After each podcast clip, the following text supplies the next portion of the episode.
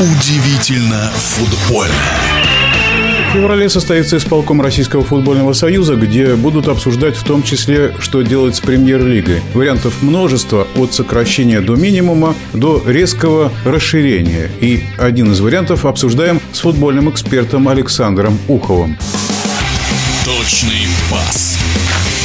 Что касается реформы, я вот слышал один вариант, почитал его, изучил 24 команды в премьер-лиге, которая делится на две группы. И дальше я не буду вдаваться в подробности. Э, сами, господа наши уважаемые, дорогие радиослушатели, почитайте, посмотрите.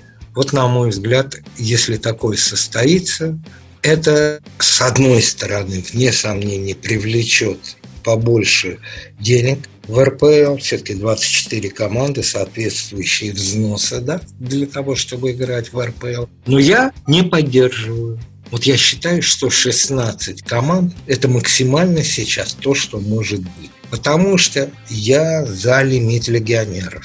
Вот э, министр спорта Матыс говорит, что здесь нельзя рубить с плеча, но он тоже за лимит.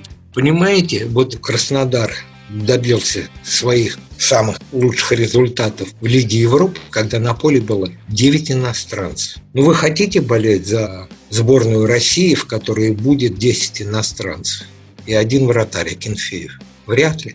А Касательно реформы построения нашего вообще всего футбольного хозяйства, когда уже не только РПЛ, но и ФНЛ и ПФЛ, вот если состоится решение о том, что в РПЛ будут играть 24 команды, разбитые на две группы по 12 команд, я считаю, это во многом будет катастрофой для ПФЛ, для всего детского футбола российского, потому что уже не будут содержать детские футбольные школы многие команды в областных и районных городах. И во многом это будет очень сильный удар по ФНЛ.